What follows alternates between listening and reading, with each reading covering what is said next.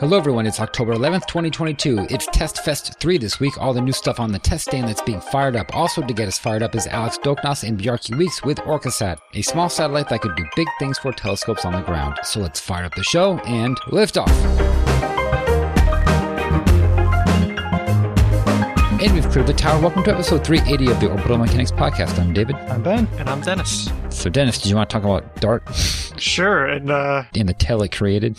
Yeah, just saw some uh, tweets, uh, and sounds pretty cool. And I bet we'll get more information when the team starts releasing details. But evidently, they're talking about a debris tail being at least 10,000 kilometers long. And so they're discussing it as though it's essentially a comet. And so wouldn't that be something? And part of the reason why we need to do a DART mission, because it's like, oh, well, we're going to slam a spacecraft into here to go and uh, save Earth or whatever. And you just create a giant comet that comes and destroys us anyway. So Yeah, that's a pretty cool magic trick. You turned an asteroid into a comet. I know, right? It's uh, geoengineering, I guess.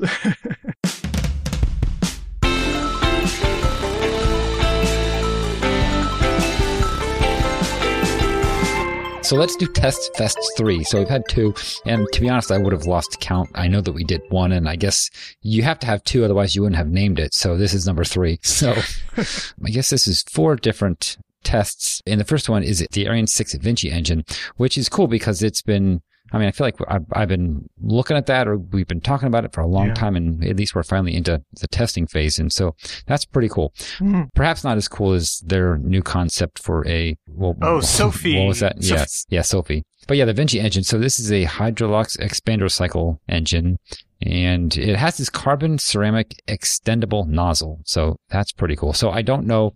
I mean, we're just kind of going down what, you know, tests were done. Now, Dennis, do you know if they tested this nozzle as far as, you know, like actually extending it? Not that I know of. I didn't see that reported. I kind of grabbed that from uh, another source just to point out because upper stage extendable nozzles are just really, really cool. hmm Um, Yeah. But uh, but yeah, the the test footage is actually a little challenging to see because Yeah. the um the structure that it's housed in is obscuring a lot of the engine and the firing. But And there wasn't much of a cue of when it started to go because usually you hear a very loud roar and it's just kind of quiet. And I Hmm. guess they put, they didn't get the raw audio. They just kind of, I mean, I, I don't know what the noise is, but it's clearly not. or the, up close at the least. microphone was in the building next door. Yeah. And so this was tested at the P5.2 facility, which is at the DLR facility, which is in Lampoldshausen, Germany. Yeah, so this is a new, I believe, a new test facility um, that they have in Germany. And apparently this this place recreates and this is from uh, the ESA article, it actually recreates the conditions of flight from French Guiana specifically, but it does not recreate microgravity or a vacuum environment. So um, that got that kind of got us thinking again. Well, then what is it recreating? Because I think we asked this question a couple weeks ago about a different test, right? And we were kind of wondering exactly how do you reproduce the conditions of flight and exactly what conditions are reproduced. And uh, I'm still stymied. So same here. I think I forget that was somebody's engines at Stennis. Was it it, was at Rocket Stennis, Lab? yeah. I think Rocket Lab's going to be testing their engines there. Yeah, no, that'll be good to know. But in the meantime, before we uh, book somebody on who's an expert to tell us everything, uh, if you have some familiarity with that, please shoot us an email because we're dying to know, or at least I'm dying to know. Mhm. Yeah, you know, my my guess is that it's operating conditions under a rocket. So like talking about like the amount of fuel flow available or something, like something really disappointing. Mm. But Yeah, and and and probably like whatever commands are done at what times, or you know something Yeah, like that. Like uh, it's yeah. more follows the kind of The- operations of flight. yeah, Right, the not the physical and- yeah, I got you right. yeah, Yeah, conditions. I think environment. right. Yeah, I agree. We're, Yeah. all, we're all thinking. Sorry. yeah. But um, one other thing this test does is that it also tests uh, the new APUs, uh, the auxiliary power units, and they these are different in. And I don't know how they normally would work, but I guess on the Ariane 5 upper stage, they used helium uh, in order to maintain the tank pressure and the temperature. Uh, but this is going to use, it says like some pretty small amounts of LOX and LH2. And I don't know if it actually combusts them or if they're just used to pressurize those respective tanks. It wasn't clear about that. Cause to me, an APU does other things. Like I thought that maybe it, you know, produced some amount of power, right? Isn't that what it, what it yeah, yeah. does? The idea was it, it would it would burn hydrazine and uh, I think it was hydrazine and NTO, or maybe one of the, if, if not hydrazine, uh, you know, uh, uh, one of the variants of it, MMH or UDMH, I Mhm. forget which for the shuttle. But yeah, I think you burned that and NTO to basically, yeah, drive them, and then they would be able to power all of the, uh, like the, the aerodynamic surfaces, the moving parts for the Mhm. shuttle. Uh, and so that's why they were very important and wanted it to be super reliable, if I remember correctly. Like why they did that instead of a battery or something, I guess. This sounds like it's almost like autogenous pressurization. Like you've got an APU like pressurizing the tanks and heating them or cooling them or whatever. I don't know. That's oh yeah, I guess cooling because you don't want bubbles. So it did state explicitly that it was uh, in order to prevent Yeah. that from happening on restarts. Um, but that's m- you just mostly because you're in a zero G environment. But um, Yeah. but also I don't think you can autogenously pressurize these types of tanks like that, right? Like, can you do that like with a No, H2 tank? Yeah. But it, it does say it delivers these conditions using only small amounts of the cryogenic hydrogen and oxygen already carried in the main tanks. So I'm wondering if it if it's like burning them and it's almost like a blowback gas generator. Like like I wonder if it's doing gas generation and then dumping it back into the tanks or something. I don't know. It's, That's Mhm. really interesting. Obviously, this these APUs, yeah, they're used for a different purpose than shuttle APUs, but yeah, okay. So we're all converging that it it burns a little bit of the hydrogen and oxygen to basically just exhaust that into the tank. It also might not be it might not be exhausting it back into the tank. It might just be using it as to generate electricity that is then used. But yeah, I mean that seems Hmm. it's something in that category, right? Like Mhm. I don't know. One way or another, you need to generate the necessary pressure and temperature to ensure there's no bubbles in the fuel line. So, well, cool. I, I I feel like that's that's a PDF waiting for one of us to find. Right. Yeah. Um, It probably is just a PDF away, really. we probably should have I, switched. it. I'm looking for it. I'll let you know if So I guess we can move uh, right along uh, to the next test, uh, which was the Aerojet Rocketdyne solid motor, which is uh, the ESR 19. Uh, and this was a design verification test, and it was carried out by AFRL at Edwards. And this is an upgrade to the SR 19 motor. So this is, you know, a solid motor that was used. Uh, or at least the SR19 version was used on the Minuteman II, and this is an upgraded version. I don't know much about it. Hmm. I don't know, you know, a whole lot about solid motors, but um, mhm. I think Dennis, you have here noticed that it follows up on uh, the ESR 73, right? So is that a previous motor Yeah. So to the ESR 19? So it sounds like the ESR 73 was a uh, a demonstration motor specifically that they fired last year to kind of see what was good before developing, or I guess finishing and tweaking, and then ultimately firing this ESR 19. So even though the 19 has a much lower number, apparently uh, that is closer to the finished product.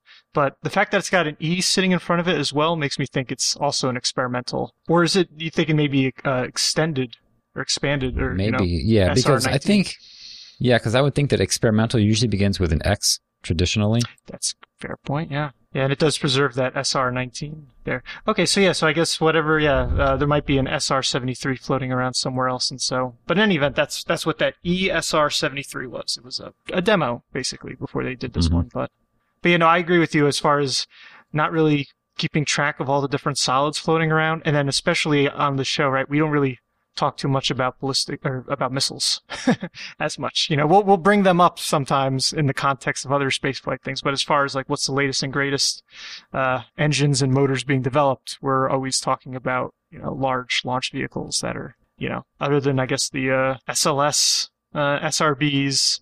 And then maybe the, the solids that are on, um, like the gems, we'll talk about those, and we'll talk about ISRO's new ones, and that's kind of it and then maybe the solids and uh Chinese some of the Chinese long marches. But pri- primarily solid rockets that are not designed to kill people pretty much, yeah. or have been reclaimed from their killing past. Yeah. They do sometimes be- kill people, but like not that's not the point. Oof.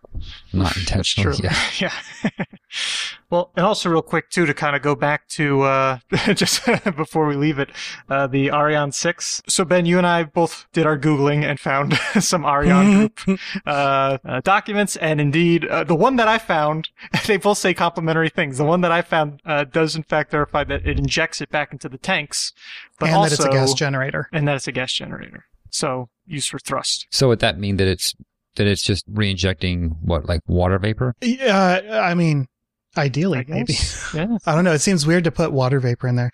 It also says that it, it heats up the gases and then reinjects them. So it might be burning some of it to produce heat, heating up Mhm. the liquid gas and dumping it back in. But it also works as like, a, you know, a garage air compressor because they can use it to deploy satellites. Um, it's not hundred percent clear. Um, but it says it provides thrust for satellites. Like how cool. Like- Yeah, just pu- puff these things out with some with some pressurized uh, fuel. Don't even have to burn it. Okay, and then moving on to the third in the test fest, uh, the BE4 full duration firing. So uh, we have a full duration firing of a BE4 engine. that's about as much as we know because, you know, Mm. that's, yeah. So this is for the Vulcan rocket. Um, and uh, just a reminder, this is a methalox oxygen rich stage combustion engine. Very complex engine, big engine. Mm. Uh, there's not much to say, but Tory Bruno was kind enough to tweet a video of the full duration test. This lasts about like three and a half to four minutes, something like that. Hmm. And it looks good. Couldn't find much else about the test. I mean, it's beautiful. If you haven't already seen the the firing, there's like all this dust that's getting entrained in the plume, and so you just see this really wild looking pattern when they have the bird's eye view of the firing. And so, if you this is about a week and a half old, but if you haven't seen it, uh, strong recommend. Mhm. The video is. I don't think I've ever seen a, a static firing that's this cool looking. yeah, they got some good drone footage of it. Mhm. So I guess this was a completely successful test. So this puts them on the path to hopefully uh, get their certification by March of next year for uh, launching, I guess, just general payloads, not uh, you know the DoD and the NRO payloads, which will be for 2025. Apparently, that's when they're hoping for certification uh, for that, which is something that you know like SpaceX already has, and you know they've just been kind of behind as a result of the BE4 engine integration into Vulcan, but. Mm. Um, so they have a couple more years before they can start launching government payloads, but at least, you know, this is a good sign. Mhm. So things are moving ahead. I, and I kind of wonder how frustrated Tory Bruno must be. You know, like I, like I always think of him as kind of like, I don't know, like texting Jeff Bezos, like, you know, like, Hey man, what the hell? I don't know how it actually works. Yeah, I could imagine things being awkward at some point. Yeah. And then anyway, so let's move on to the fourth thing in this, which is the most exciting of them all. And I have to admit, I have not, I cannot remember ever having heard of this company, uh, Stoke Space. This is, I kind of read up a little bit about them before we started recording. Very interesting company, a fairly new company, only I think like a couple years old. They were founded by former SpaceX and Blue Origin employees. This is a company uh, that is aiming to kind of do what I guess Starship does, but for the smaller, like the regular commercial satellite market. So kind of like a smaller version of Starship, but not really a Starship concept. So by Hmm. that, I just mean a you know a fully reusable first and second stage. Hmm. Uh, they have a really innovative idea for how to do it. Um, something that I don't know if I'd ever even thought of because, you know, it's kind of fun to think about these things like how do you get a second stage back from orbit? Mhm. Um, at least in a way that's, you know, rapid and reusable and, you know, like reliable, cheap, and you can still get some payload up. And who knows if this is going to actually work, but, um, we'll talk about the concept in a second. But anyway, yeah, that's what this company does. Um, very, very cool. They're actually shooting for an orbital launch in 2025, which seems pretty soon, really. I mean, considering that I just heard about them, I, I guess, but, uh, yeah, I, I realized uh, the reason why I think I had heard of them, but like everything went in one ear and out the other, and I never really, they never made uh, much of an impression until the this firing footage started appearing, and it's because like in the news, it seems like they just keep popping up as they raised however many millions of dollars in this round of venture capital, and and they raised more money, so they've raised a lot of money for this concept, and so they looks like they could fly potentially. Yeah, that's kind of a lot of what I read was that they did spend several years just raising money. So Mm. there was um one funding round that was kind of spearheaded by Bill Gates, I think. Um, I mean, they, they've just been trying to you Oh, know no get kidding. the money to get this off the ground. Yeah. The key technology here is actually a kind of an aerospike. I guess it is an aerospike, um, but not the kind, or not for the reasons that you would think. And this is kind of the innovative thing because, like, when I watched the test, because they do have video of this test as well, I, I was kind of like, what is this going to do? But then I figured out, you know, like I kept on reading about the company and I figured out what the plan is, and it's pretty interesting. So this might be the best use of an aerospike yet. I don't know if you'd agree, but considering how impractical they usually are, this might actually be practical. And it's uh, it's basically to act as a heat shield for the second stage. So you're kind of creating a little boundary um, just below the second stage, which, at least in the concepts that I've seen, is kind of shaped like a capsule, sort of, kind of like a biconic Mm-hmm. kind of capsule shape. Mm. Yeah, and the idea is, you know, you have to usually have all these heavy heat tiles on your capsule or some kind of a heat shield. And I don't know if that would be, well, I don't know. I suppose this is better in some way because uh, this is, you know, the path that they have chosen. Um, probably because it would require more heat tiles and more weight. And, you know, heat tiles are also pretty delicate. So they're going to use an aerospike to kind of create like a little shock boundary there Hmm. right in front of uh, the vehicle as it comes back.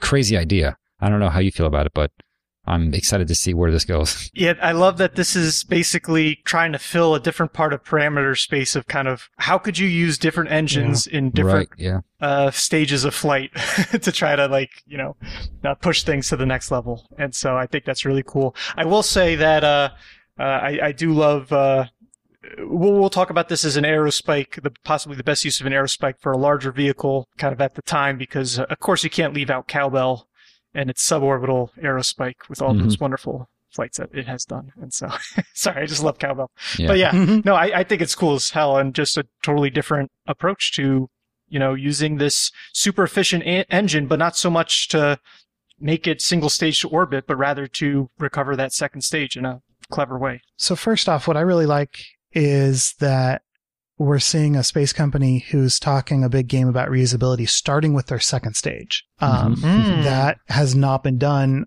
to my knowledge. And, you know, start with the hard stuff, I guess. I don't know. Like, it, it makes a lot of sense to start with the easy things and just prove that you can get into space. But given that aerospikes have been so, uh, let's say challenging instead of cursed, it, it's, it's good to see that being worked out.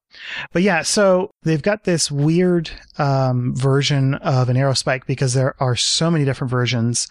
Um, I believe it's going to be a truncated plug, um, but inside the the center of the the wheel, uh, the the annulus, is one uh, pump that feeds all of the combustion chambers, and then there are.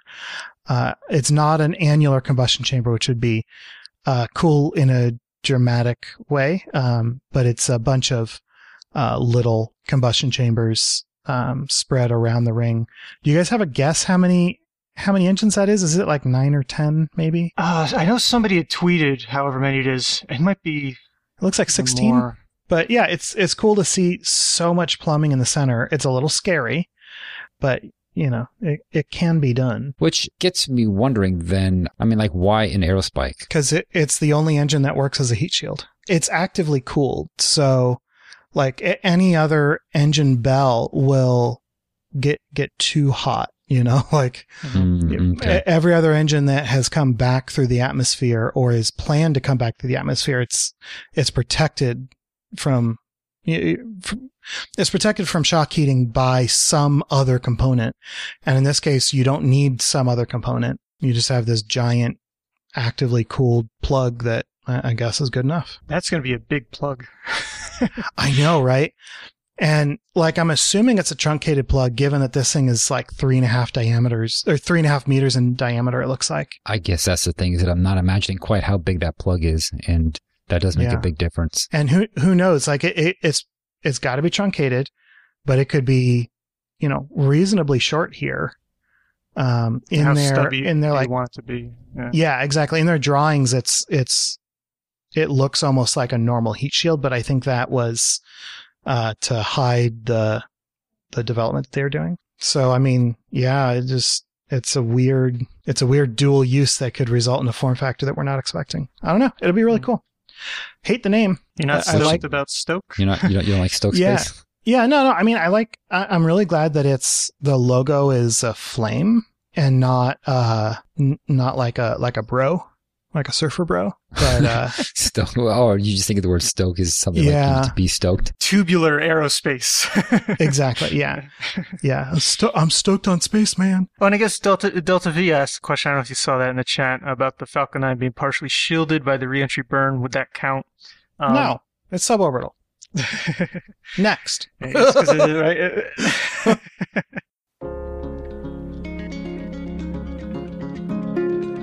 Okay, so let's do three short and sweets this week. Dennis, what's the first? Ireland's first satellite readies for launch. The educational Irish Research Satellite 1, or EIRSAT 1, has been designed and built by students and academic staff from University College Dublin. This 2U CubeSat will be launched to a 520 kilometer orbit and will include a detector to measure gamma ray bursts, as well as tests of thermal coatings and an attitude control software. All three experiments have been built and developed in Ireland. EIRSAT 1 is planned to launch from French Guiana next year with a window extending between mid January to mid February. Right next, Crew 5 launches to station. The crew of four, commanded by Nicole Mann and consisting of two NASA astronauts, a JAXA astronaut, and a Roscosmos cosmonaut, successfully launched in Dragon Endurance on a Falcon 9 last week. After a 29 hour, 17 orbit rendezvous, the crew docked the Harmony module at the ISS, resulting in 11 people total on station. While Crew 5 plans to remain on orbit until March 2023, Crew 4 will be returning to orbit shortly after Crew 5's arrival, ending a roughly six month stay on orbit. And then lastly, engineers regain control of Capstone. Normal attitude control has been restored for the lunar bound spacecraft Capstone, which has been in a spin stabilized state since going into safe mode after a trajectory correction maneuver a month ago. Engineers were able to isolate the problem, a partially open valve resulting in thrust whenever the propulsion system was pressurized, and Capstone is now back to three axis attitude control. Advanced Space, which owns and operates the spacecraft, says that further procedures will take the partially open valve into account as the vehicle continues its journey to its near rectilinear halo orbit, or NRHO, or NERHO. Thank you. As Dennis calls it. Yeah. Isn't that kind of wild that they got to just, anytime they pressurize, like, okay, cancel out this thrust. It's always going to be leaking out of this part, this thruster. Yeah, like a leak on a spacecraft is not just a leak, it's also propulsion. So, Mm. unwanted thrust, in addition to all the other problems that it creates.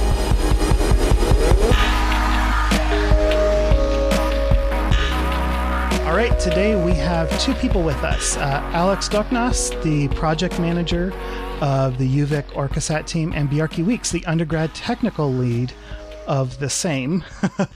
How you guys doing? Welcome to the show. Good. Thanks for having us. I'm pretty good. Thanks uh, again for having us. Yeah. So so I, I want to like get real deep and granular into your vehicle because it's really got me excited. But first, let let's just get a quick like overview uh, for people who don't know what OrcaSat is. So Orcasat is a is a 2U satellite. So it's the size of a, a carton of milk, like a two liter carton of milk or a shoebox. That's kind of the size that we give people, um, you know, reference for scale. So it's pretty small. Um, it's funded by the Canadian Space Agency, which is pretty exciting. So they gave us funding for the project as well as they uh, sponsored the launch opportunity for us. Um, so we were just tasked for building the satellite. And um, what we're trying to do with Orcasat is demonstrate a well, two things. The first is to give students uh, a hands-on experience with developing a satellite and working on a real space mission. Um, there's lots of CubeSat projects at, across you know universities uh, all over the world, but the main issue with a lot of them is they can't secure um, a launch opportunity. And so the tone is completely different when you're working on something that you know kind of doesn't have a chance of ever going to space versus having like a hard deadline of like you have to hand the satellite over and it's going to hmm. space. And if you don't have something, you're not going to space, period. And so that shifts the tone completely, right? And and it makes it much more exciting. It also makes it a lot more stressful and it makes it a lot more work. But that's kind of the that was the goal for the Canadian Space Agency was to was to get a, a pool of students from uh, British Columbia. So UVic is the is the lead, but we've also got student volunteers from University of British Columbia as well as Simon Fraser University. And so the CSA's goal was to basically have a pool of students coming out of these universities that have um, hands-on experience working on a, on a real space mission. And I guess hands-on is I literally mean hands on the satellite. Like people touch the satellite, people have assembled the satellite on the mainland. They don't touch the satellite because they're physically separated from the satellite, but they put their hands on the firmware and that kind of thing. So it's not a lot of um, it's not a lot of like sitting around while one person does work. Like everyone contributed pretty significantly to the project, which is exciting. Um, and so I think we've we kind of met the CSA's goal with that. So to date, we've had uh, 25 um, students that have worked full time with us for more Mm. than eight months. So there's a huge amount of like training hours that have been put into this project, and those students have all gone to go work in industry, uh, particularly Canadian space industry, which is pretty exciting. So um, I think we made that goal. But as far as what the actual satellite does, it's a scientific uh, demonstration, and it's basically a light source, a really fancy, uh, expensive, calibrated light source. So what we're trying to do is we're trying to demonstrate a better method of calibrating ground-based telescopes. So when you're a ground-based telescope and you're looking up at the night sky and you're observing stars, you basically are trying to measure the brightness of the star. And there's a bunch of science behind, you know, why you want to know the actual brightness of a star. One good example of that is uh, universal expansion rate. So the universe is expanding, things are getting further away from us. And not only is it expanding and getting further away from us, it's accelerating as it does so. And one of the measurements that you're that you're trying to take when you're doing this sort of like analysis of how fast are things moving away from us is the brightness of objects because as objects move away, they for the most part stars emit a constant amount of light. But as they move further away you see less and less of that light and that's how you can make the measurements of how things are moving away.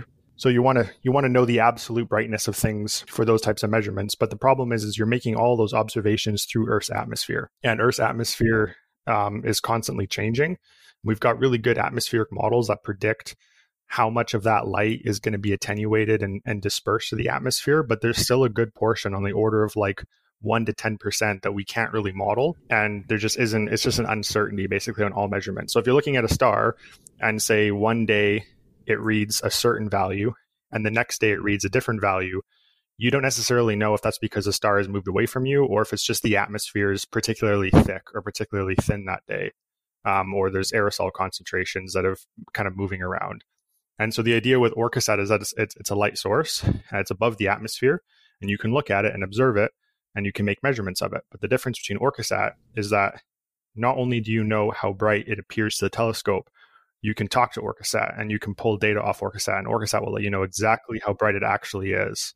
And so that's kind of the difference between looking at OrcaSat and a star is that you can't talk to a star and figure out how bright it actually is, but OrcaSat will tell you. And so you can use that measurement to basically calibrate out the atmospheric effects and get uh, hopefully an order of magnitude higher accuracy on measurements of stellar objects. So does OrcaSat take measurements of light sources from space as well, and that's how it communicates the difference, or that's how you can gauge the difference? No, so or- OrcaSat's just a light source itself. So it, it emits light. Um, it appears as Okay, I see. Yeah. Okay. So Yeah. basically, it says this is how much I'm emitting, and then you get what you receive, and then you can do the math there and figure out how much of the light source you're actually getting. pretty much, yeah. You can account for all those atmospheric effects. Okay, I see what you're saying. Yeah, it's very um my high level overview is obviously high level and it's very simplified there's a whole bunch of crazy math that goes into actually figuring out how bright it should appear uh, it's not as simple as just getting the measurements because viewing angle will change it Mhm. and its position over the telescope will change it and if it's rotating or spinning or tumbling or anything like that it'll change it so there's it's quite complex but that's just like the simplified kind of easy version to understand It sounds like essentially you're making a standardized artificial star. yes So you- yeah that's what we like to mm. call it Pretty much. Don't leave it to nature with how wonky stars can be. Just have it under control and let yeah.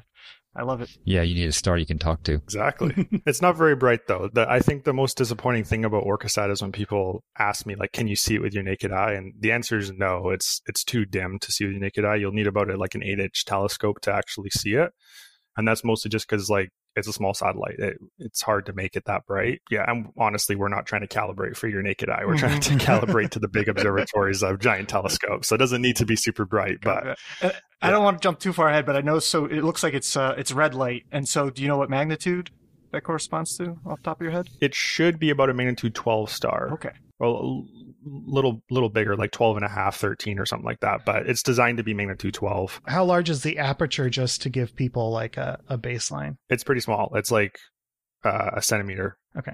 So, so you've got a, a milk carton with a, a centimeter wide dot on the side of it. Yeah. Um, so I want to roll us back just for a second here. I want to talk about uh, how you two got to where you are. One of the questions that we get a lot from listeners is like, uh, how do I get into this, you know, into space? How do I get into a particular field in space? Um, how do I know if I can do that? Like if personally that's something that I can do. So I would love to hear, um, uh, what degrees, uh, you guys have or are working on. um, and like what kind of things you wish you would have known uh, before making some of those big academic decisions. That's a tough one. Yeah, I know. sure. Well, we'll start. I guess I'll start. So I started my undergrad degree in 2014 at UVic. I had to think about that for a little while, and I went into electrical engineering. And kind of the whole reason why I got into engineering and uh, specifically electrical engineering is not super clear. Um, when I was in high school, kind of everyone told me to go into engineering because I liked to take things apart, hmm and so I was like, okay, and I was got like, pretty good mass mass grades, so I was like, sure, that sounds fine. So I went into university, and kind of my first year, I had really no idea what I was doing, and there's multiple times where I thought about dropping out and switching to something. I was seriously considering just getting like my uh my chef, like going to sh- like cooking school and becoming a chef Definitely like- easier. looked up yeah looked up how to enroll it and everything like that and then there was just a couple courses that i had that had really passionate like caring professors that got me excited about it and so that's why i kind of stuck around but yeah not really good reason or not really good answer for you as to like why i kind of went to university Uh, Biarki, could you could you tell us a little bit about how you got where you are? Yeah, so uh, I'm still in my undergrad, um, working away at my undergrad in electrical engineering while uh, leading the undergrad club on our next satellite project while helping the OrcaSat team uh, finish off the ground station for OrcaSat. I grew up in a small town uh, here in, in uh, British Columbia um, with a fantastic view of the stars. And so I've always kind of been in into astronomy, into science, into like uh, spacecraft, um, and that kind of pushed me to wanting to go into engineering. Um, so, but after school, I took a couple of years off, and then when I came back and got back involved uh, in academia, I've just tried to join up with various different aerospace teams, jo- uh, work on what we're doing. During my first year, I did uh, composite manufacture uh, composite manufacturing experimentation for the rocketry team here at UVic, um, and then um, moved on to help out like a little bit of early uh, just getting some hardware up and running for OrcaSat um, and then kind of disappeared over COVID because classes were really heavy online and that sort of thing. But uh, after that kind of all calmed down, I've come back and uh, now I'm uh, tr- building up the undergrad team for our next big mission. Okay, so uh, OrcaSat stands for the Optical Reference Calibration Satellite, and it's fun that you got uh, the CA of Orca from calibration when I'm sure it was tempting to get it from Canada. Uh, but okay uh, I don't know. It's it's you know I I read it and I went oh CA okay all right cool. Um, where is OrcaSat right now? uh, right now it's in the states so it's in houston texas uh, it's in nasa's hands and at some point it'll get put onto a rocket so we don't have it It's Yeah. gone And uh, so so you're flying uh, on a Dragon in uh, in a NanoRacks payload, is that right? Yeah, so we're we're on uh, crew resupply uh, 26 mission, which I think is scheduled to go up to the space station on November 18th. Is the last I heard. Right now. Um, yeah. Obviously, dates move around a little bit, Mm. but um, that's the last date I heard. So if, if it's moved since I've checked, then there we go. Yeah. Um, but yeah, once it goes up to the space station, um, it doesn't stay up there for too long. Uh, it takes them about a week to to prepare the payload um, and the Nanoracks deployer uh, to be put outside the space station, and then um, yeah, about a week after it goes up, it'll actually uh, eject OrcaSat, and uh, and then soon after that, we'll be attempting to talk to it for the first time, which will be extremely nerve wracking. yes. Are you going out the NanoRacks uh, airlock, or are you going out the the Japanese? Yeah, airlock? we'll be going out. We'll, we yeah, Bishop, their their own airlock there. that's really cool. Nice. We're we're fans of uh, of the dome that plugs into the end of the space station. Yes, it's pretty cool, and we get photos and videos of it coming out too from the from the Oh right, yeah, that's Mm. right. Yeah, It's very cool. We're and I think we get a live stream too. Oh, cool. That's awesome.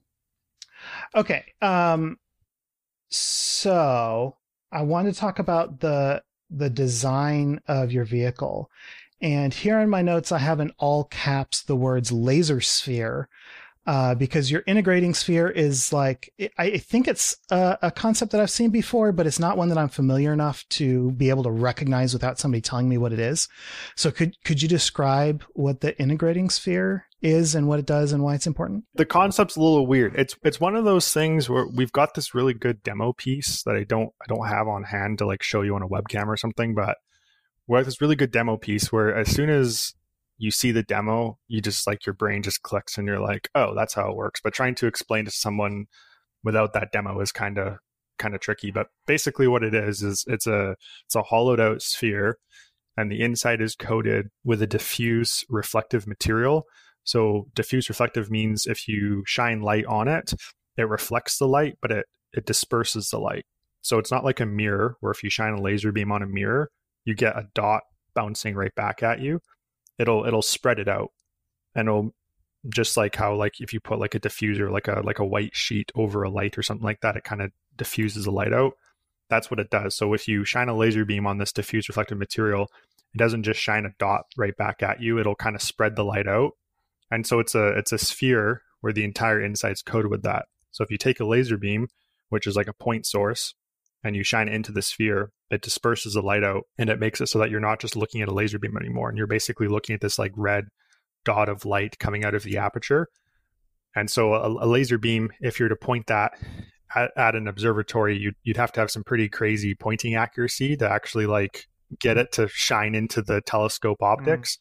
But with the uh, integrating sphere, you're basically diffusing it out, and it looks more like just kind of this like point source with the viewing angle is like 60 degrees. So you, you have this kind of cone of light coming out of the, the integrating sphere. But the secondary reason why you have an integrating sphere, and it's kind of almost the more important reason, is if you've got a laser, it's kind of hard to measure like how much power that laser is emitting without doing some sort of like beam splitting. Um, because if you put like an optical sensor in front of the laser, now all of the laser light is going into the optical sensor. It's not going into the telescope optics.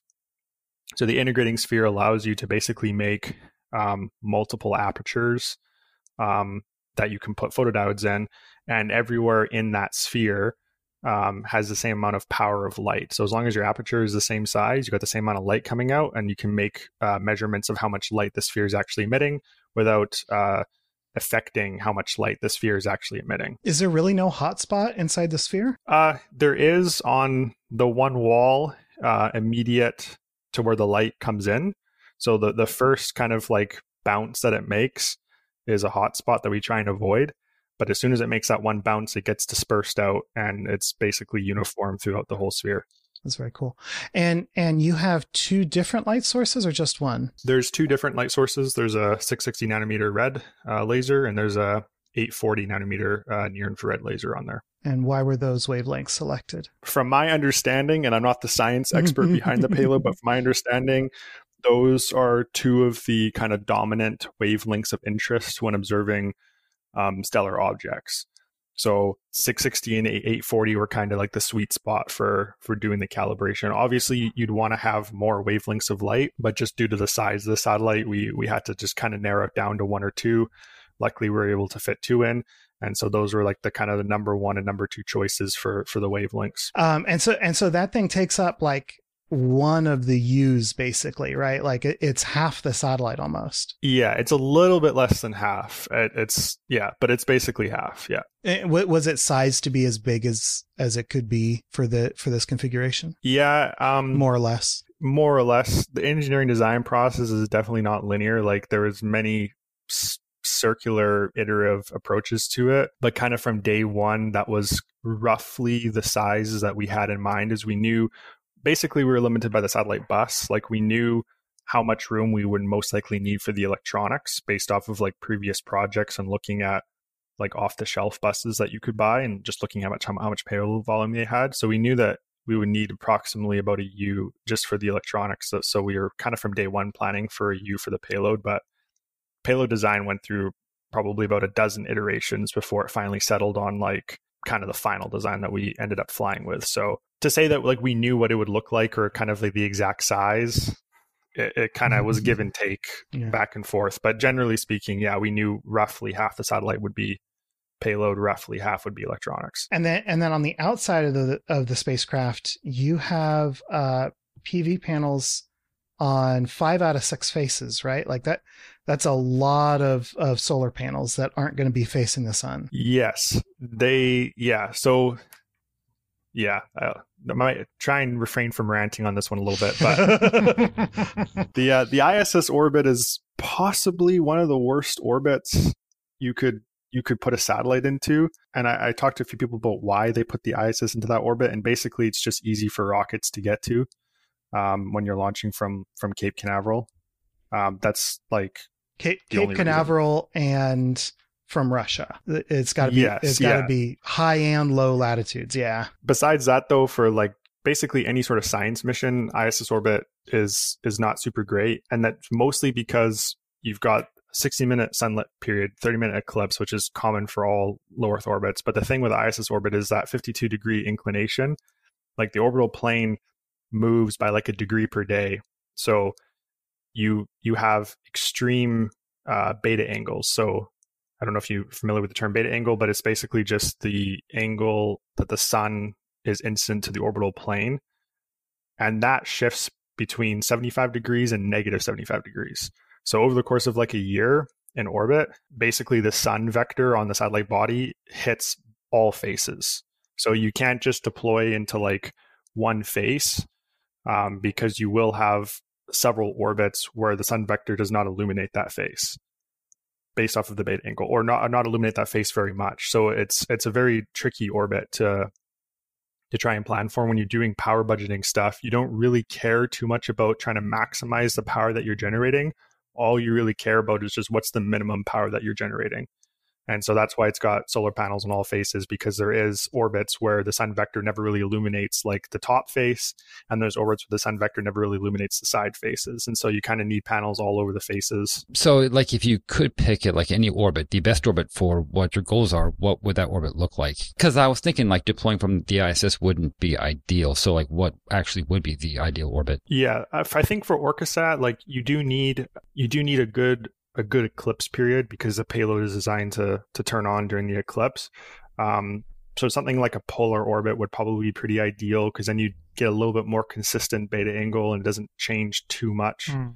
um, over the course of a year. But it's tough. Another thing too is like the uh, orbital period change, or not the orbital period, but the sunlit period um, changes in ISS orbit quite a bit. So on average, it's 60 30, but then the Earth has a tilt to it. So as Earth comes around and the orbital plane comes around, you have periods where there's there's no eclipse period on ISS orbit. The sun never sets, and you can see that from like videos on the space station of the sun never really going below the horizon. It kind of just dips, kisses the horizon, then comes back up.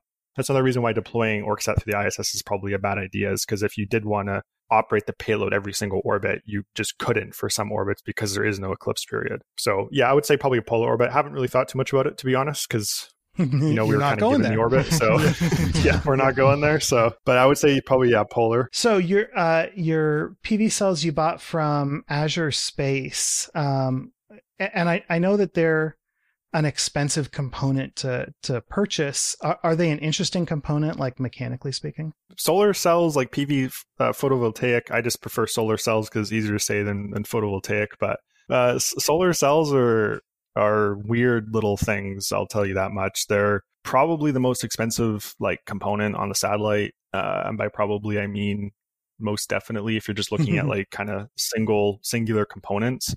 So if you look at the solar panel, you'll see like the big ones have like two solar the big ones have four solar cells and the small ones have two solar cells and each solar cell costs about $250 Canadian. Mm. So that's kind of like how much money they cost and they're crazy thin. They're like 80 microns thin. So yeah they're like crazy fragile. If you like look at them the wrong way they'll they'll crack.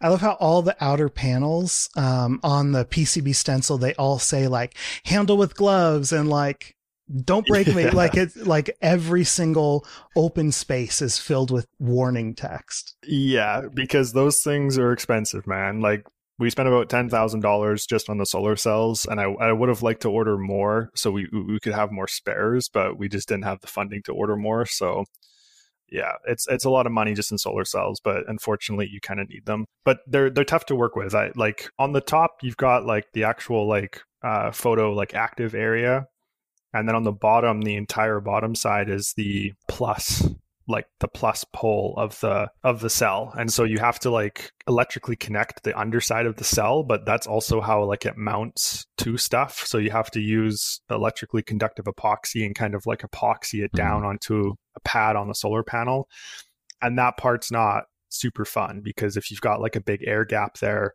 um the edge of the cell will like lift up and then as you're cleaning it you you might catch it Ooh. on like a, a cloth or something mm. and then just rip the cell and so that's that's super tricky. The way we did it for Orcasat is probably not the best way of doing it. There's there's we got some ideas on how to make it better, but yeah, they're just they're just not fun. And and um, like every time you're you're touching one of them you're like this is $250 and if i break this like you know it just goes in the trash and we grab another one that costs $250 and it doesn't get any cheaper if you keep breaking it. So and, and yeah. you you made two satellites uh so like you had to do i mean like at least you had practice i guess but like you you had to do all of this twice. Yeah.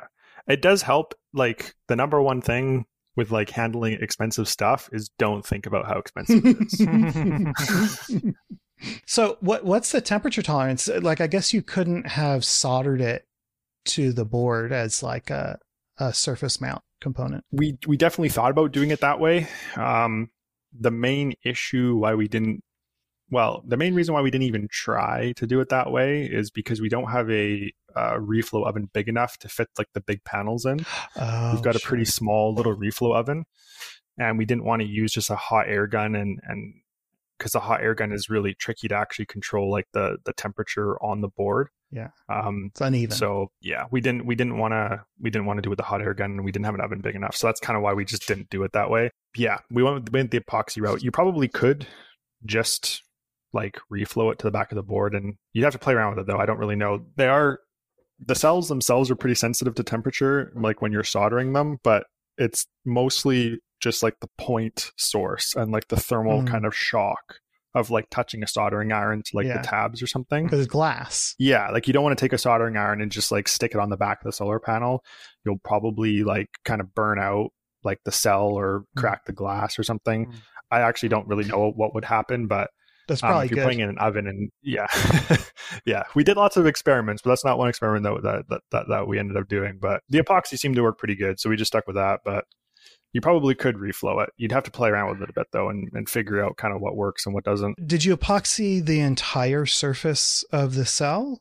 because um, like there, there are photos that show like a a Kapton like mask almost over the the pad in the middle. Yeah, trial and error. We we we tried to epoxy the whole backside of the cell at the start, and what ended up happening was um, it was really hard to get enough epoxy applied to the point where mm. when you put the cell on the epoxy and you kind of press the cell into the epoxy, you didn't get seepage.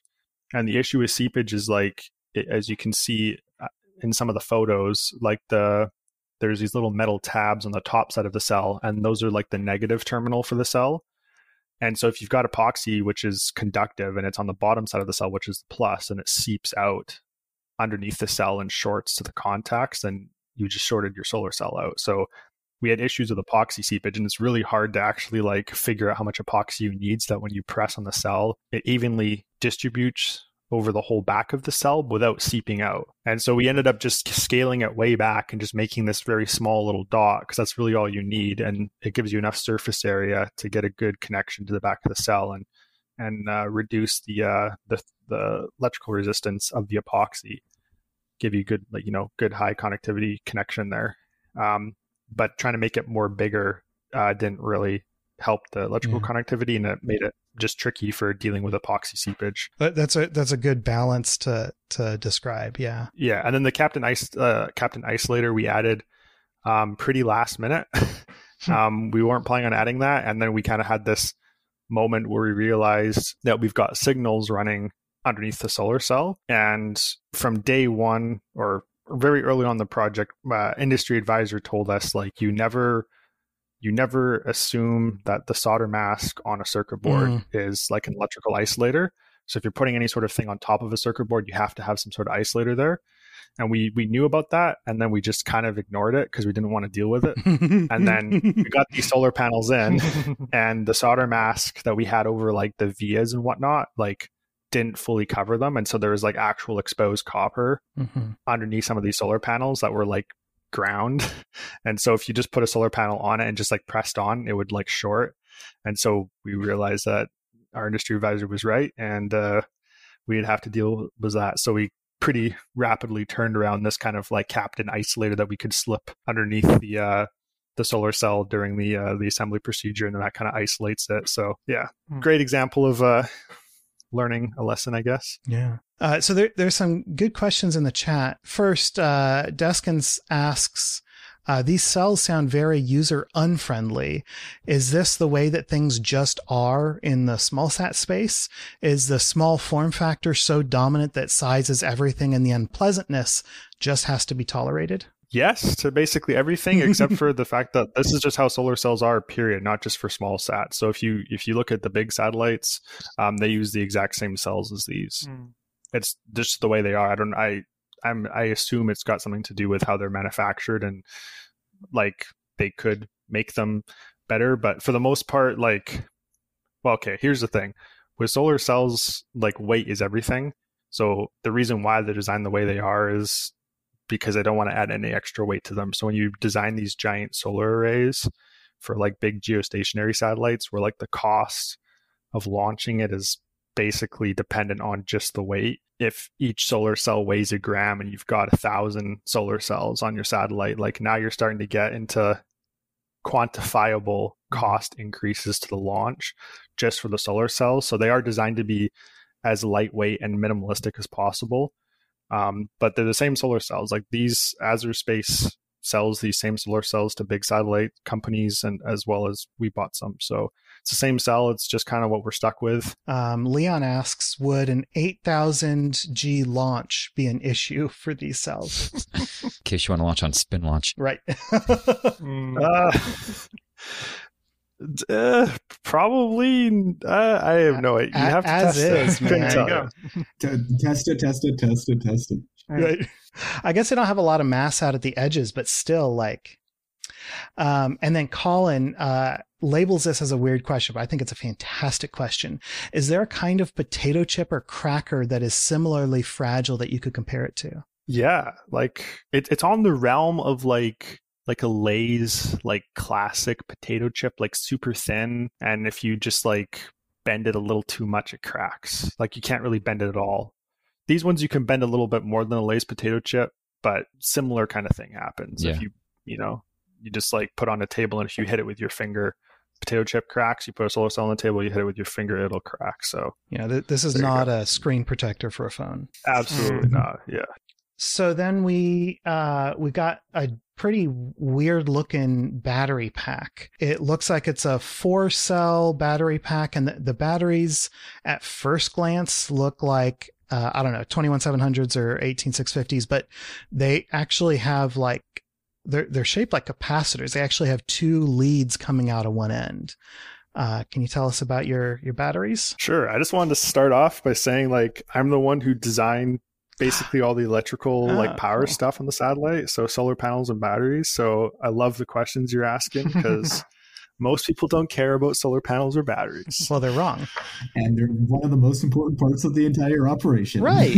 people love to talk about like ADCS and like attitude control and like the radio and and I'm just like, man, like can we talk about the battery for once? But hey, here we are. So yeah, the batteries kind of a long story, but with the batteries um, that we flew with Orcasat is kind of a good example. I like to think of as like the engineering design process at work, and um, the reason why they look different is because they're not your standard like lithium ion like Li COO2 chemistries or um, uh, NMC chemistry. So they're not your standard like lithium ion battery they use in like electric cars or like power drills or or cell phones or anything like that. They're called LTO, which is lithium titanate oxide cells. And the advantage of using them is that they're basically worse than your regular lithium ion in, in almost every category that you could measure cells against one each other, except for the fact that um, LTO cells, uh, lithium titanate oxide, you can charge them and discharge them at very low temperatures without uh,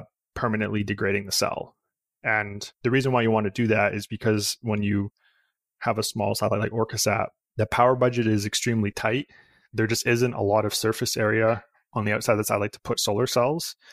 And as I was kind of briefly mentioning earlier with the orbit, even if you've got like a deployable solar panel array, it only deploys into one face. And so you still have faces that don't ha- generate a lot of power in certain orbits. And so unless you had some sort of weird deployable configuration where you're deploying solar panels in multiple faces to get more surface area, generate more power, with a small satellite in ISS orbit, you're always going to have these really low minimum power generation periods.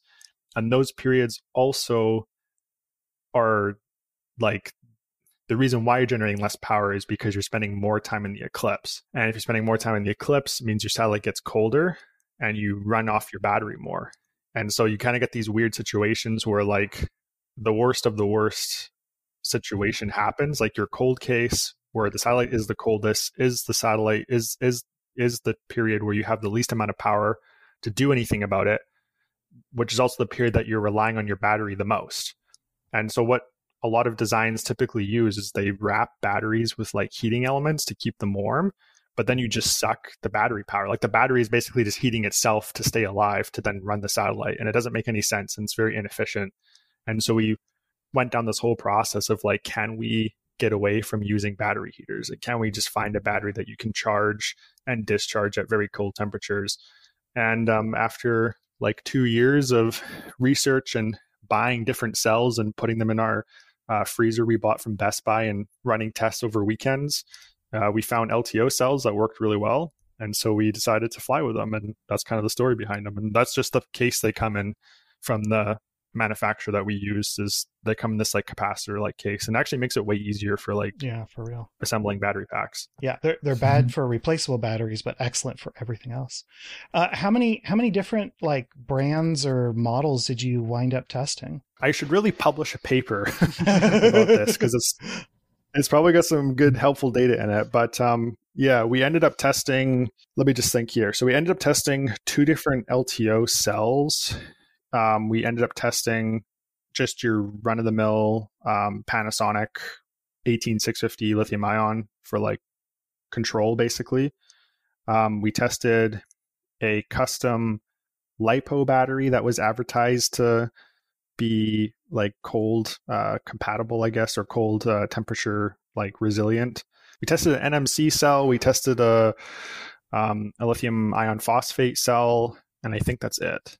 Okay, so you're mostly looking at different different chemistries rather than different different versions of this. Yeah. Okay. That's yeah, that's uh that's a pretty hefty test regimen. It is. And testing batteries is slow, man. Like it's not like cuz you can't charge and discharge them that fast when you're trying to like, you know, quantify capacity. So you're yeah. you're typically charging and discharging them at like 20% of the capacity. So if it's like a like a 1 amp hour cell, you're charging and discharging it at like 200 milliamps. Yeah. And um it just takes a long time. It takes like five hours to charge, right? Five hours to discharge, kind of thing. I didn't so, even think about that. Yeah, and you can't just have one data point either. You got to have a bunch of data mm. points to see like yeah. what's going on with the cell. So it it, it took a. It, that's why I said like two years, and over the course of two years, we were constantly just like testing different chemistries and whatnot. So yeah, it was quite the process. Yeah, hmm. that's that's crazy. It's it's cool that you wound up picking, uh, you know, a quote unquote interesting battery. You know, because it didn't have to happen that way. So, just out of curiosity, what temperatures are you testing them at, or what temperatures are you expecting to see in that orbit? Because I'm actually not sure. Yeah, that one's tough because it's it's hard to do like good, accurate thermal simulations. Um, in, in my opinion, and we definitely tried doing thermal simulations. Um, and it kind of depends on yeah there's you can change some seemingly minor things in the simulation. You can get quite different results depending on what you change. So I don't have the most amount of confidence in our thermal simulations, but from kind of trial and error, looking at other CubeSat projects and looking at like real world data from other satellites that we could find from like papers and stuff, it seems like the cold case in ISS orbit for something the size of like a two or a three U CubeSats around minus 25 degrees. And so we just bought like a freezer from Best Buy, um, like just like a chest freezer from Best Buy, and that we recorded to be at minus like 22 degrees. So it was close enough that we could use that for our tests. And it's a lot easier and, and cheaper to get one of those than it is to get like a proper like environmental chamber that you can control the temperature uh, accurately on. Or God forbid, vacuum thermal. yeah, hard hard pass on that. Okay. Um, one of the things that I saw in a blog post that uh, is one of the things that is guaranteed to get me interested is uh, somewhere there was a mention of 300 lines of code. Uh, sorry, 30,000 lines of code. And like that's, that's, that's a perfectly reasonable number for a satellite. Um, but I was wondering if you could talk about, um, your software. I know that's, that's kind of the other group's gig, but like, could you at least talk about like the, the basic control techniques that are being used or the uh, you know if you've got a, a, a LAN or you know it, boards communicating with each other like are, are you using serial? Uh, do you have sure. more than one controller in the in the vehicle? Sure. Yeah. So um yeah we'll we'll start with that i guess. So there's the main computer um my main computer i just mean like the satellite computer the thing that determines um the command command and data handling system. So the main computer, primary computer, the thing that takes commands from the ground and actually like does things with the commands. Um, basically, every subsystem has a computer in it to like run the subsystem, but the main computer, the onboard computer, as we call it, or the command and data handling system, is a primary computer, and and it's like as I mentioned, its its role is to like take commands from the ground and and schedule them to run at certain times and uh, interface with other subsystems and basically take uh, I guess relatively high level command from the ground and then actually like break it down into like more subsystem specific like individual commands based off of things. So you can do things like send a command from the ground that says like pull telemetry from the power system and give it to me and then the onboard computer actually like sends a bunch of smaller commands to the power system to pull the telemetry off of it and then it puts it into a file structure and packetizes it and everything and then downlinks it for you um, and so that's that's the main computer um, as far as like interfaces go, it depends on what subsystem we're talking to. Um, most of it's just kind of your like lower level like board to board communication interfaces. So we use uh, UART, like a serial interface for the radio. Uh, we use SPI um, for the power system and the payload. And then we use I2C for the ADCS system and so it's kind of different interface it, interface selection uh, often is kind of out of our hands for a lot of things and it kind of depends on what you're talking to and so in the case of the adcs like we didn't have a choice. It, it basically had to be i2c and so that's why we, we went with it. And for things like the power system we could choose between like i2c and spi and we like spi better than i2c so that's why we chose it. But like you don't have the most amount of freedom. Like it's it's hard to do things like um like when you're just interfacing microcontrollers to one another, um, it's often the easiest to just do whatever they have built in instead of adding like extra circuitry to put in like a like an ethernet link or like a can can bus or something like that. So most microcontrollers have i2c spi peripherals built into them so it's really easy to use them. So that's kind of why we did it that way. Well and i guess then you got lucky picking a microcontroller that had onboard uart because that's not super common. Yep. Yeah, the the main microcontroller that runs the onboard computer is a is a Texas Instruments uh, Hercules chip. So it's designed for like automotive and safety critical applications. So it's a pretty beefy microcontroller. The reason why we chose it is because it's got it's a dual core chip. It's dual uh, ARM Cortex something or other. It's an ARM Cortex core. I forget the exact core, but it's it's got two of them and they're in lockstep, and um, that's kind of cool because it's more like robust to radiation effects some from like single event radiation effects. If you have a single event radiation effect on one core i guess actually i should talk about what lockstep is basically you can think of it as two computers running parallel. So every computation or every process that the computer runs it runs in parallel on two cores and then at the end it compares the results. And if the results are the same then it knows the computation was successful and it can use that result. And if the results are different it means that there is an error or a single event upset or something that happened and it basically just repeats the computation until it gets uh, until it gets a, a result that matches um, from both from both cores. So it's it's good for radiation effects and whatnot but it's a pretty big chip and it's got lots of peripherals on it. And so, yeah, UART was one of them. And so yeah, I guess we got lucky. Yeah. Yeah, I mean especially if you prefer UART, yeah. That that's a that's a cool processor. You know, when you're talking about processors that you want to be able to rely on in space, you kind of are limited a bit, but it's still it's still a cool one. Yeah.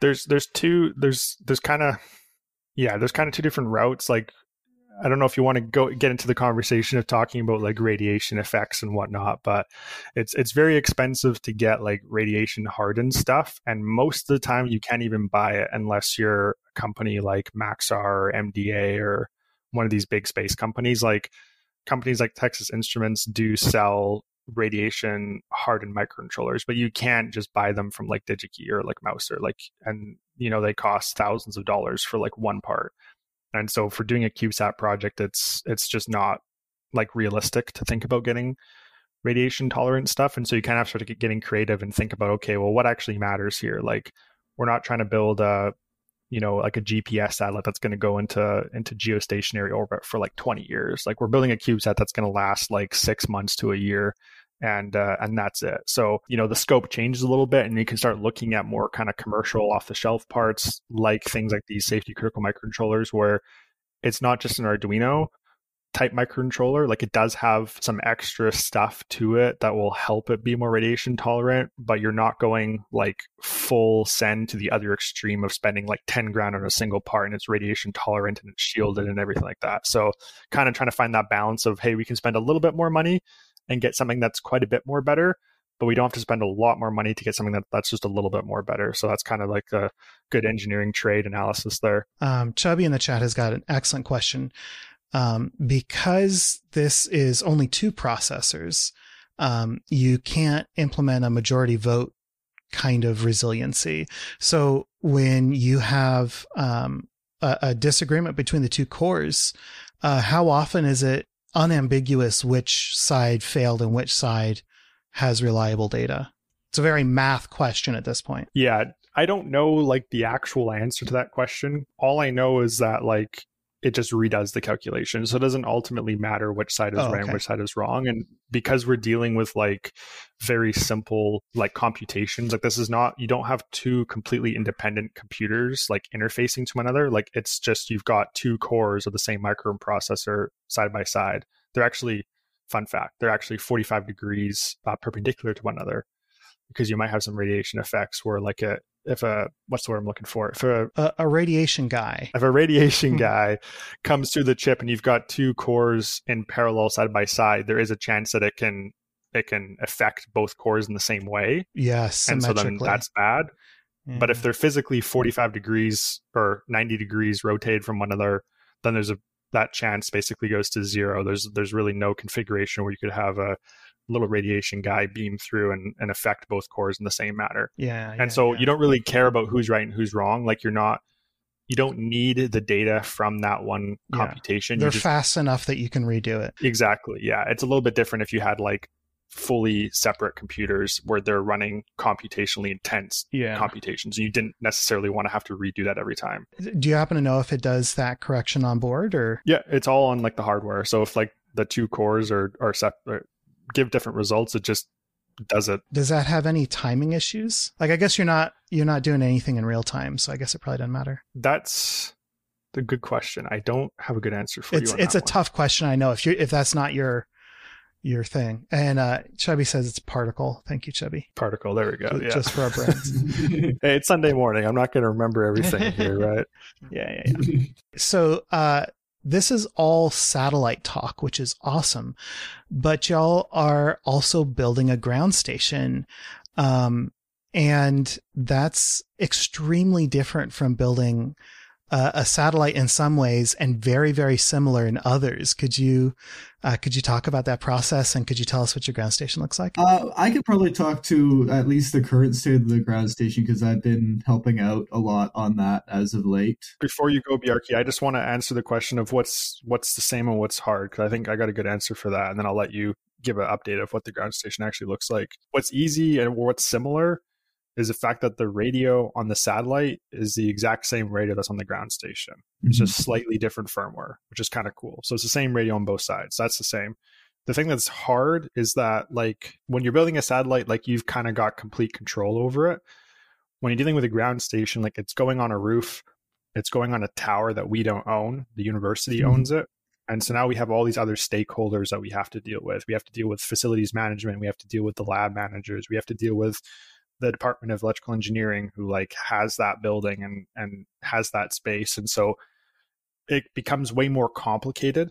And there's all of a sudden a whole bunch of people who are very concerned about safety related issues. Um, things like uh, we're putting an antenna on top of a tower, so now you've got to get uh, you know certification from Transport Canada that like you, it's not a certain height, so that a plane won't fly into it. Like you know, it seems obvious to us that like a plane's not going to fly into it, but like you still have to have that paperwork, and then all sorts of like frequency licensing things, similar to the satellite itself, but they're a little bit more different because it's on the ground. So you have to make sure like you know the ground station isn't so powerful that it like burns somebody from the radiation that it's emitting. So it, it's those are the kinds of things where it's like um, it's a fun project because it's a ground station. You can get your hands on it and build it, and you can use a ground station to talk to other satellites, not just our satellite, but lots of other like amateur radio satellites. And um, but it's also super like the opposite end of engineering, where it's a ton of paperwork, a ton of like making people happy, a ton of just meeting with people and shaking hands and trying to get on the same page and seeing what's possible. And yeah, so those are kind of the two what's very similar and what's different about it. And I'll let Biarki give a better overview of what we're actually doing. On that note, uh, I've been working uh, up in the radio laboratory lately, um, working on the ground station. Uh, the original uh, antenna setup that was up there uh, hadn't been used for quite a while, so we've been doing a lot of infrastructure upgrades, uh, such as running new lines, getting the tower recertified because we're putting a new antenna on it. Um, I think the antenna is, I forget the exact length, but I think it's about 15 feet long. Um, I could be getting that wrong. I'm just trying to find uh, exact measurement on that. Um, but it's a uh, highly directional Yagi antenna. Uh, both it's got two antennas on it, one for U- UHF bands and one for VHF bands. Um, so we've been uh, upgrading that with a rotor system so that we can accurately point it at where our satellite is. Um, and we've been building out the infrastructure so that we can actually run the antenna uh, like on the back end, uh, like power systems and uh, cabling, and uh, in addition to some other systems so that we have backup ways to access the server uh, if needed. Could you talk more about the the pointing mechanism that you have? Yeah, so it's uh, so the pointing mechanism is a large uh, ro- um, rotor mount, um, which it, it's it's very very uh, it's quite a, ch- a, chunky thing, and it connects to a motor controller inside. Um, it's so it's got uh, rotational and then vertical axes on it. And then from there, we can uh, feed in from the ground station our uh, our prediction as to where the satellite is um, based on our orbital prediction software. And then we can basically, once we have this the uh, system set up, we can tell we want to at like this azimuth and pointing in like this direction and then it will just kind of do that. So I mean, it's it's really like a like a telescope mount almost, like in, in terms of capacity. Yeah, it's almost exactly as like a star tracker for taking like astrophotos. That's cool. Yeah, um, except it's going to be mounted about 15 meters in the air when it's all done, uh, off of the roof of the engineering lab wing here at uh, UVic. How high above the roof is it going to be? Is it is it like bolted to the shingles, or is it on like a like a truss or something? So we have a truss tower, which is about 15 meters in height, um, and then um, and then it's going to be mounted on a pole that's going to be basically strapped to the side of that. Uh, a horizontal pole or a vertical pole? Okay. A vertical pole up to the uh, up to where the uh, rotor mount is, and then on the rotor mount there's a pole uh, that's vertical. Uh, that actually goes right through the rotor mount, and the rotor mount is attached to. And then the uh, two antennas are attached on either side of that uh, dielectric pole, uh, which is made out of fiberglass. Do do you have to worry about like stability, like vibrational stability with your antenna, Um, or is it just something you can accept? Not as much, um, because like while we do live in an earthquake zone, um, that is less of a issue uh, when compared with things like ice and snow load. Um, Oh, sure. potential, or at least uh, that's more what regulators seem to care about. And and uh, I'm sorry, maybe maybe I zoned out, but did you talk about the current state of of the antenna? Is it up? Um, so we're currently uh, in testing phase. Uh, actually, I think so when I was up there last week. Uh, so the antenna is still down on the ground. Um, it's not going to be going up until closer to the end of this month. We're having to work with facilities on that because, um, well, they they are stakeholders, and it's uh, this giant antenna that's going to be mounted 15 meters above the roof uh, line. So whether we're uh, if like if we need a crane or something, they're going to be ha- have to be heavily involved. So uh, right now the antenna is in final preparation for testing, uh, which includes the rotor mount, the actual antennas, most of the cabling, and the internal hardware. Uh, we're going to be uh, putting it up on its test mount. I think the plan current plan is for Wednesday Oh, cool. um, if it is all complete. And then we're going to be doing testing on the antenna to make sure that it is working properly and will be communicating, be able to communicate with a satellite. Uh, uh, so do do you have a, a test satellite that you have permission to talk to, or are you just going to listen? I I'm not exactly sure what uh, Levy's plan for that is, though I believe one of the plans is to use the Protosat as a uh, for test communications. Mhm. Um, we can also, uh, I think we're also planning on seeing if we can uh, record telemetry from a couple of amateur radio satellites. I just I love the image of somebody taking the protosat uh, a couple of blocks down, just like waving it in the air, like I'm here, I'm here. Just like picking up a Wi-Fi signal with your phone. Right. yeah. Uh, no, can you hear me now? Jokes while you're doing that testing. uh, all of those jokes, actually. And lots of "Did you turn it on?" jokes. Everyone laughs, and then silence.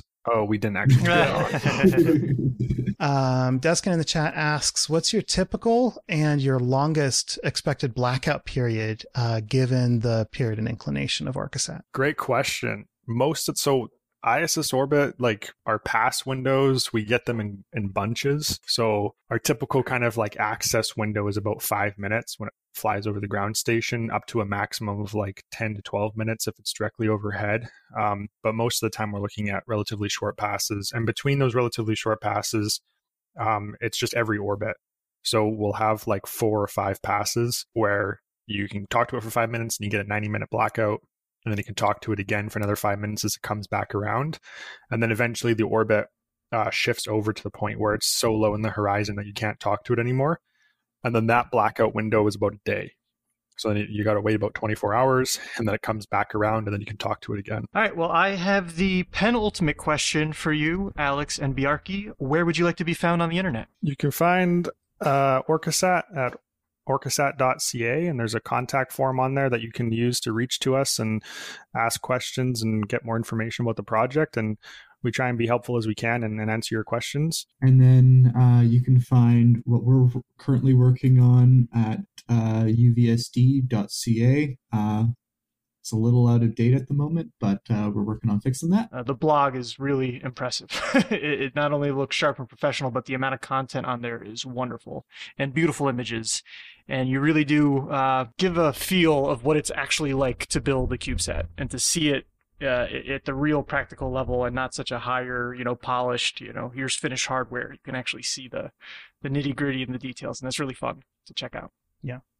It, it's going to be very difficult for me to go through and pick a handful of photos to include in the show notes. Um, and I say that both to the team who's done a very good job producing that content. And I also say it to our listeners who are not going to benefit from all that hard work if they don't go check it out. And our final question is less of a question uh, and more of a game. It's called Overrated Underrated. Uh, this is a quick fire list of products or concepts. And I would really like you to tell me if the world sees too much value in them, too little value in them, or in the rare instance, correctly values them. Let's start with Alex. Uh, overrated or underrated uh, buying JST connectors off of Amazon? Uh, underrated. Solid. Go for it. It's cheap. All right. Biarki, overrated or underrated lasers? I'd say adequately rated. Oh, all right. Uh, Alex, overrated or underrated good interior lighting? Underrated, man. You got to have. That's how we got good photos. Everything is good lighting. Underrated for sure. Uh, okay, Biarki, overrated or underrated Altium? I'd say oh, Th- this I- one, this one might be going to the wrong person, but I'm I'm happy to throw it at you. We're sponsored by Altium. We're sponsored by Altium. Altium's great. It's the best PCB design tool. Uh, it's That's- so underrated. That's what I even that's what I realized as soon as soon as I saw the Altium badge. This is an actual answer though. Like Altium, Altium is really good at doing like a lot of things, and like we use Altium for everything on the project. So like they did support us immensely, and it is a good Mhm. tool. Just is a fantastic tool. If you're if you're if you're trying to do electronics design, you want to get your own PCBs made. Don't let not having money for Altium hold you back. Oh, like you yeah. can find ways of using free software that does almost just as good of a job as Altium Yeah, does. I know professionals who use KiCad. for sure. Yeah. Alex, overrated or underrated solid rockets that can land? That is sketchy. I'm going to say overrated. Okay. Uh, I'm pretty sure Joey B does not listen to the show, but uh, and uh, finally, Biarki, overrated or underrated Lay's all dressed? Overrated. 100%. That Never sounded really it, so- exhausted. Uh, I, I suspect that as a college student, you probably are overexposed to, to chips in general. ah, you'd be surprised. Chips are expensive. Oh, they weren't, they weren't in my day. Okay, well, this has been an absolutely fascinating conversation. Thank you to both of you for taking so much time out of your day um, and just sharing the the joy of uh, engineering and and student projects and learning and all this. No problem. Thank you. I also appreciate all the the the details. Like it's not very often I get to talk to people not really involved with the project and actually like dive into like some of the details and engineering challenges and whatnot. So I appreciate that. That's that's good. Yeah, and this has been a really awesome time. It, it makes it really easy to do these interviews because we- we're so niche that a lot of people feel that way, and so it's easy to get people to geek out, and it, I love it. It's fantastic, right up my alley. Awesome. Yeah.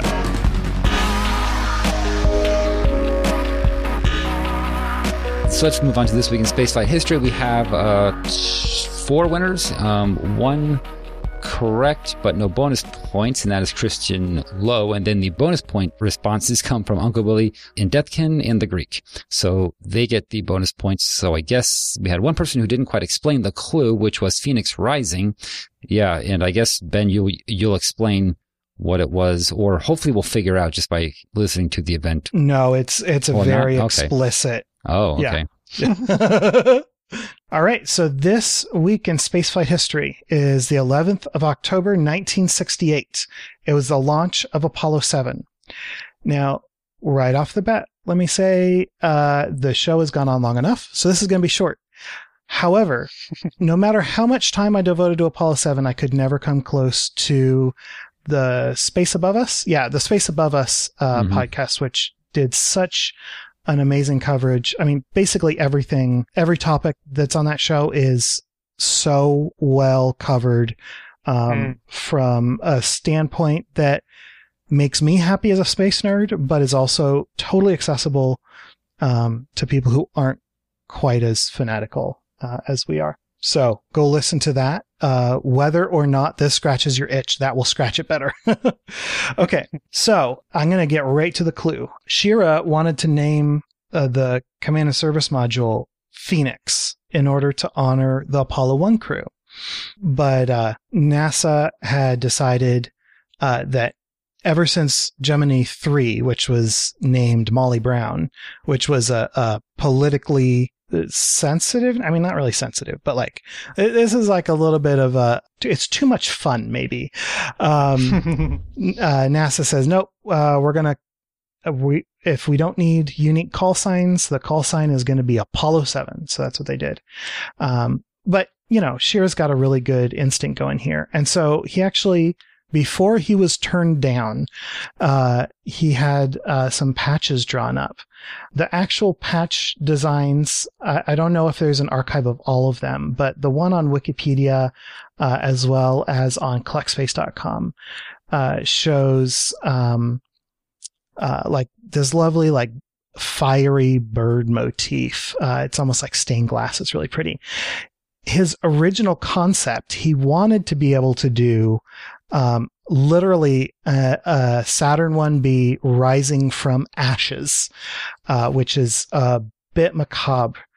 The actual flight patch um, is very boring by comparison. It's probably my least favorite uh, Apollo patch. Uh, my favorite being Apollo 8.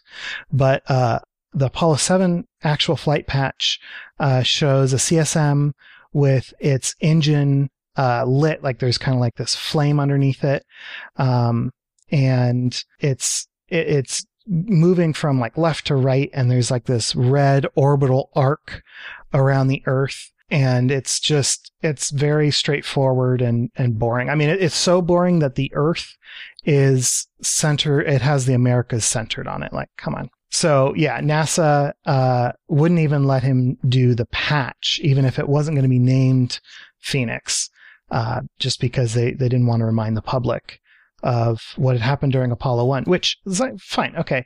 But also remember, this is the first crewed uh, flight of the uh, of the Apollo stack. So really, um, really not not what you want to do. Uh, or I guess the first uh, crewed orbital flight right? Did, no, they didn't do any crewed suborbital flights for Apollo. No, right? no. Mm-mm. Yeah, it didn't. It didn't have a LEM, and it was a one B. But otherwise, you know, Yeah. it was the first crewed Apollo. Yeah. Yeah, although interestingly enough, it, it was originally going to be uh, a block, a CSM block one, uh, which is what uh, burned on Apollo one. And so it was upgraded to a block two. And I believe it had the docking port and everything because that was part of the, the block two package. And, you know, Schirra really wanted a LEM to go along with it, but, um, he, he got the docking port no LEM. Now, with all that said, there is a, with, with all the, the patch nonsense, um, they did a, uh, 45th anniversary commemorative patch like a redesign. And it's it's really good. It looks super modern um, and it feels a little out of place if you're thinking about it in terms of apollo but even even if it looks a little out of place you know it was issued in uh, uh, 45, 45 years worth of graphic design later um, and it, it, it does really look fantastic so it's got um, the saturn rocket uh, coming up. Uh, it's also got its engines lit. There, there's a CSM in the background that doesn't, but the the uh, Saturn does have its engines lit, and you can just barely see um, like the ignition cloud. Like when it's really close to the ground, and you get that big fireball. Um, you can just barely see that fireball peeking out from behind uh, what looks to be a Pokemon. Uh, it's a phoenix, but it's much less stylized than the uh, the earlier art uh, that that never was. It's a good patch. I mean, it's it's better than the actual Apollo Seven patch. I don't think it's as good as uh, Schirra's uh, concept art, though. I think it's pretty sweet. Yeah. It, it's it's definitely a Pokemon, but you know. so the uh, the TWISIF event is the launch, and normally, like I talk a lot about the mission itself, uh, but this launch actually is well worth talking about. The launch happened during uh, a launch safety rule violation. Uh, the wind speeds were too high. And they were so high that if they had to abort early in the launch, the command module might have been blown back onto land instead of landing out in the water. Now, there's um, conflicting reports about what happened. NASA says that uh, Schirra was maybe a little reckless, but Schirra wanted to do the launch and NASA managers told him, no, you should call it off. And he said, nope, we're doing it. And they did it. Um, however, Schirra, after some time, I'm not sure how long, but after some time, he says, no, actually, he was the one who wanted to abort. Uh, but the mission managers waived the wind rule and kind of pressured him a little bit to, to go. And he just kind of went along with their judgment or was pressured or, you know, who knows. No kidding. Um, yeah. That's the exact, cause I had, I had no idea about this mission, but he was the one who made the call on the Gemini where they would have had to otherwise fire the ejection seats because there was some issue on the pad, like the the engine shut down or something or yeah i think i think the engines never actually lit and so they were supposed to basically leave because they yeah they, they fired for one and a half seconds and then shut down. And then he was just like nope we're not pulling the d-ring. Because he didn't feel any movement. And also like it's it's more risky right? Wasn't wasn't gemini like Yeah, uh oxygen later on they're like you know what actually? Yeah exactly. So um and you know uh this this really was sort of the the end of of Schirra's career. Like he this was his last space flight he kind of was on the outs with NASA.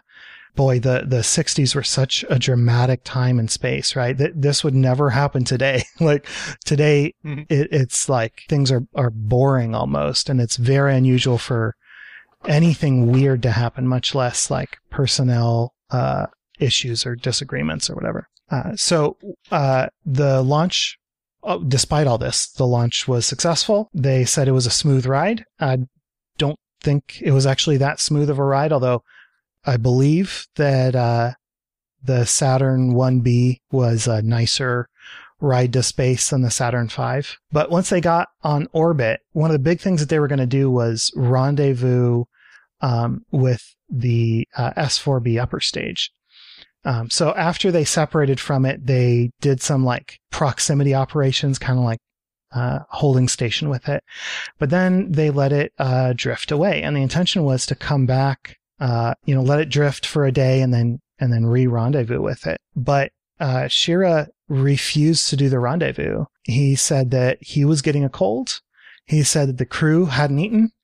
And he also really didn't like the fact that the schedule was getting packed with all these different activities that uh, weren't originally on the schedule. Now, adding uh, activities to a schedule is nothing uh, uncommon. Like th- this happens. Um, but remember that this was before we really understood how harmful that kind of thing is to a crew's mental health. Um, these days we are, we really have learned our lessons and we were still in the middle of learning them back then. But even with that said, uh, the mission length for Apollo 7 was not set in stone. The mission was structured uh, more on a day by day basis. They had uh, certain landmarks or tests that they uh, had planned, and when that particular test went well, they could get the mission extended another day. Um, so it's kind of a weird way to think about it, but if you uh, flip it around and basically say, you know, we're going to come home as soon as one of these tests fails, that, that might be a little easier. But uh, even though he uh, decided to, to push the rendezvous back, they uh, they did successfully do the rendezvous, and this is really cool. Um, I I did not realize this. They did uh, the bulk, if not all, of the rendezvous burns with the SPS engine, the like the engine that gets them to the moon, right? The big bell on the Hmm. bottom of the the CSM. As a Kerbal player, my instinct is to say, oh, well, you, you've only been drifting for a day. Just use, uh, uh, ACS and, uh, and do the little tiny rocket burns. But no, they, you know, they had this big engine that, uh, had not yet been, uh, relit on orbit. Um, so it was a good test of that and their ability to do the rendezvous. The rendezvous was calculated on the ground, but of course they didn't have like razor edge accurate uh, readings of the position of either of these two vehicles. Uh, and, you know, it's, it's being typed into a computer and then read up by uh, a person. And so there, there's a lot of inaccuracy here. So they calculated what the rendezvous burn would take, but the, the last little bit of it was actually like dialed in by hand. Uh, you know, they they were flying the, the, the rocket with a joystick and, uh, got themselves nice and close and, and, you know, snuggled up next to their target and proved, yes, we, we can do, uh, this sort of rendezvous and we can do it with this vehicle. If that wasn't bad enough, they did the, the, um, the rendezvous without radar. Um, it was not installed on this vehicle. And when they needed a rendezvous in lunar orbit, they, they would have it. Uh, but for this, they were just going off of, uh, ground readings, I'm, I'm assuming. A uh, couple of quick firsts. Uh, this mission featured the first hot meal prepared on board an American spacecraft and uh, also some instant coffee, which the nutritionist said uh, was not a good idea. Um, and I was it Cunningham that had the coffee. I think it was like, yeah, no, I, I need my coffee. Um, this mission also featured the first live television broadcast from an American spacecraft, and uh, Apollo 7 is often overlooked. I mean, I guess everything before Apollo 11 is often overlooked, but uh, Apollo 8 really, uh, I guess, was in a position to steal the thunder of Apollo 7. Not only was it going to the moon, uh, but it happened only two months after Apollo 7 took place. Uh, this was in, in the really crazy heyday of Apollo when we had launch cadences that we aspire to now, you know? But yeah, there you go. That's this week in spaceflight history. Well, thank you, Ben, uh, especially since uh, this one focused on one of my favorite astronauts because uh, Schirra, he um, he's Oh, from I New know, Jersey, right? and when I was a little kid, uh, I mean, too young to remember, my dad got a book from him that was autographed, and so I have his book signed. Oh, I didn't know And that. so I have to be a fan of his, Oh, even cool. if by accounts he seems like he could have been a little tough to work with or a little stubborn about things. Yeah, but like I, I, in my opinion, his stubbornness was very often, maybe more often than not, it was well placed. Um, and like because I don't have to work with him, I, I'm free to uh, put him on the 1960s astronaut pedestal, uh, where you know they're going to do something that's very dangerous, and so they slam back the rest of their whiskey sour and get in their Corvette and drive out to launch pad. Like, you know, he kind of he kind of embodies that that ideal. Uh, whether or not that ideal was appropriate then or appropriate now. Um, I got a lot of problems, right? I mean, Um, don't get me wrong. not- I think it was yeah. Yeah. I think it was awesome. He basically, if I remember correctly, because this this was the one I, that was like a mini uh, revolt on on reentry because he, he was like, they're like, put on your helmet. He's like, I feel like crap. I don't want to put on the helmet. We're not going to do Yeah. that. And he just stuck to it, and that was that. And so yeah, but yeah. the only uh, only person ever fly Mercury, uh, Gemini, and Apollo. Phenomenal twist. And uh, No, thank you very uh, much. like you said, that one's overlooked, but it shouldn't be. And so I'm glad you covered it. Now, David, next week is the 18th to the 24th of October. Do you have a clue for us? I do. All right. So next week in 2008, the clue is let's start with a weather satellite. Okay. Well, if you think you know what that event is referring to, uh, shoot us an email or tweet at us with the hashtag ThisWeekSF, and good luck. Good luck. So let's move on to upcoming spaceflight events. Just four events this week, so not as many as last week. So uh, let's begin. And thank you to Launch Library 2, where we start our research each week. And Dennis, what's first? First up, we have a mission you heard from Ben last week. Uh, evidently, it's been delayed a little bit, but this is uh, JAXA's Epsilon launch vehicle that'll be taking the Raise 3 payload to sun synchronous orbit. And so this is a collection of demos on board, and uh, yeah, it'll be launching on October 12th with a window from 05043 UTC to 05511 UTC. Uh, five minutes almost. And so it'll be launching out of Uchinoura uh, Space Center in Japan uh, at the Mu Center specifically. I guess that's a callback to one of their earlier vehicles. Yeah, that's what I was thinking. Like maybe it's a, a reference in common. After that, we have a Proton M. Uh, this is uh, Block DM-03 uh, flying Angosat 2, uh, which is um, a communication satellite uh, operated by the Angolan government, I believe. And this is replacing Angosat 1, which failed two or three days into its its life. That was yeah, 20, 2017, and it it failed three days into its mission, uh, which really sucks. So this this is the replacement a few years later. Uh, it's going up to uh, geostationary orbit, as you might expect. So that's going to be launching on Wednesday, October 12th at 1505 hours UTC out of the Baikonur Cosmodrome. And then after that, on October 14th, we have the launch of a Falcon 9 Block 5, and that is launching Hotbird 13F, and that is a geostationary communication satellite. It is built by Airbus Defence and Space for, how do you say that? I know I'm going to say it wrong. Is it Eutelsat? Oh, yeah, Eutelsat. okay. Well, what Good is it? I thought I usually said it wrong.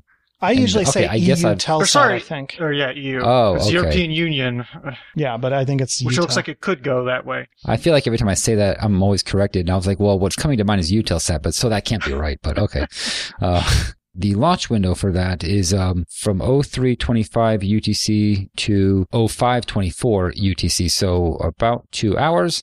And that is launching from Cape Canaveral from Slick 40. So check out that launch if you'd like. And then finally, we've got a uh, we've got a flyby. Uh, we're getting a visitor, a spacecraft, Lucy, that we had sent. Uh, we launched however many years ago. Um, or when was that? Yeah, last year. I was Almost gonna say, exactly one year ago. And in I fact, that's probably not a coincidence that uh, it was launched about one year ago, and it's coming back to Mm. Earth one year later.